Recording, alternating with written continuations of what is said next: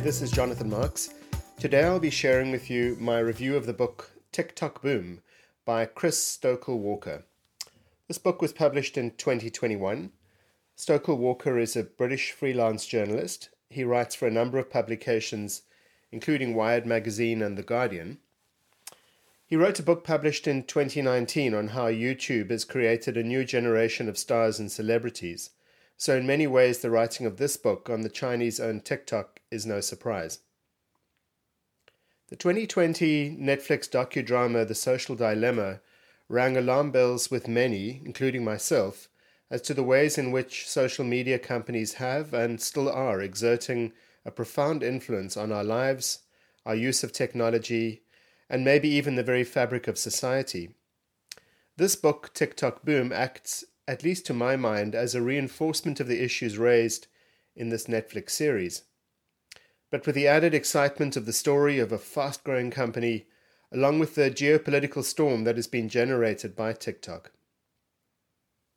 Stokel Walker tells the story of how a young Chinese engineer, Yiming Zhang, developed an app initially just for use in China to, and I quote, connect people to information.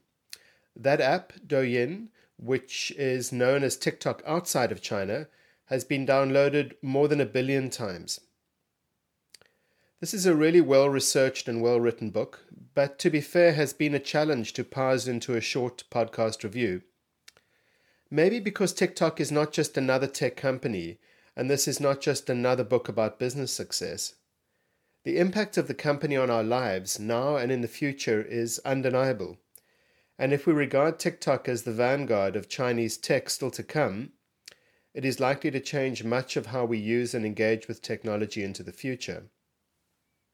This thesis is supported by Stokel Walker, albeit in the final chapter of the book, so initially there is rather a large amount of wading that needs to be done to get to the nub of his argument. It's been said that Google knows more about you than your spouse or partner does. We've willingly given up our privacy in order to get free access to information, tools, social connections. And when you look at a tech company, especially a social media one, and wonder what their business model is, it's highly likely to be you. We're tracked online and on our mobile phones all day, every day, and this data is in many ways weaponized and used against us to generate advertising revenue. In the US, much of this power is held by Google, Amazon, Facebook and Apple. In China, by Baidu, the uh, equivalent of Google, Alibaba, and Tencent. TikTok is part of this world and definitely exploits what is being called the attention economy. The use of AI by the company helps make the app sticky, resulting in people spending far more time watching videos and seeing adverts than they intended. For example, data from the book suggests that and while COVID might have skewed this data, during 2019, users of Android only phones outside of China spent 68 billion hours on TikTok. This is the equivalent of 7.8 million years. The idea of short form content creation is not entirely new to TikTok. The US company Vine, which was acquired by Twitter and subsequently shut down, allowed users to create six second videos and upload them to the platform. Apps like Musical.ly had already started the craze of lip syncing videos. ByteDance, the, the parent company of TikTok, um, was founded in China as a competitor to Musical.ly. The app there, as I said, was called Douyin. And in the fullness of time, ByteDance bought Musical.ly, merging it with its technology, and launched TikTok, the app for outside China. The success of TikTok, according to Stokel Walker, is really a function of a number of things. I've highlighted three of these. Firstly, how the company controls its ecosystem. Most industries spawn a multitude of providers that service those in the industry itself. The most common example of this is those that supplied gold miners during the gold rush. And this is true for the tech sector in general, but, for, as, but TikTok approaches this slightly differently.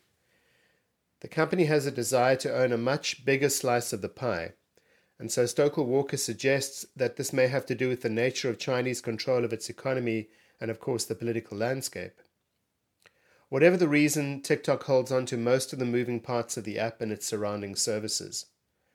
For example, the TikTok Creator Marketplace matches creators on the app with brands looking for endorsement and product placement.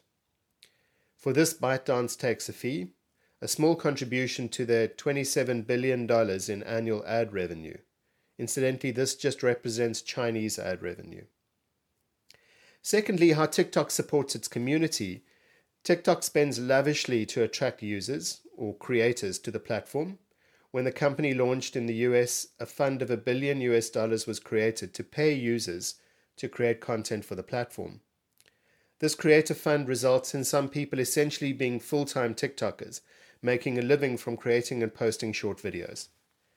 TikTok very carefully creates, uh, curates this content, both for aesthetic quality and some suspect political consistency.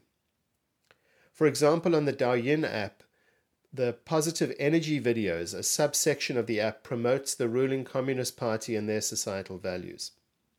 On the TikTok app, strict standards as regards aesthetics are in place, which include, and I quote, having an abnormal body shape, chubby, having obvious beer belly, obsessively too thin, having ugly facial looks or facial deformities, including lack of front teeth, senior people with too many wrinkles, eye disorders, etc. So only then, once they've reviewed the uh, the aesthetics of your video, will it be allowed to reach a much larger audience.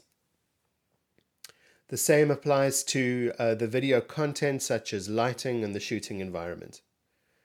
Moderators at TikTok will spend um, hours every day, often um, reviewing up to a thousand videos per person to check for aesthetic consistency and to filter out political messaging. Finally, the technology that drives the app is a key success factor.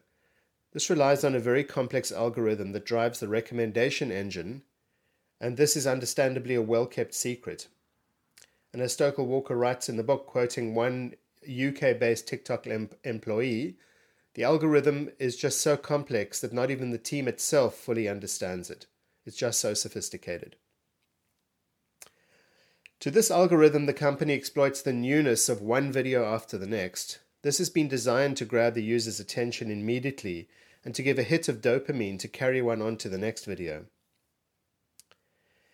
In the interest of really trying to understand TikTok better, I, I took the plunge and downloaded the app and uh, spent 30 minutes watching whatever the AI engine thought would be best for me to see, no doubt based on my location and whatever other data they've gathered from me over time.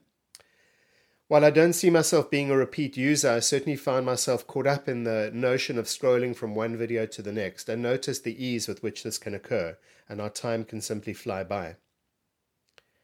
TikTok faces an interesting future. Interesting, I guess, in the way that the Chinese curse may you live in interesting times understands the word. Its growth continues even though competition from Facebook and Instagram and others is rising and its dominance in China is largely unchallenged, even though it has taken no investment from the Chinese big three, Baidu, Alibaba, and Tencent. Where it will be having to focus is on how a Chinese company globalizes. This often manifests in a cultural misfit between the Western work ideals and values and those in China. For example, the Chinese tech sector works on what is known as 996 model. This is 9 a.m. to 9 p.m. six days a week. This, in many cases, does not seem to resonate across all TikTok offices elsewhere in the world. As there is a shifting of tech startup power from the US to China, the notion of made in China is now becoming created in China.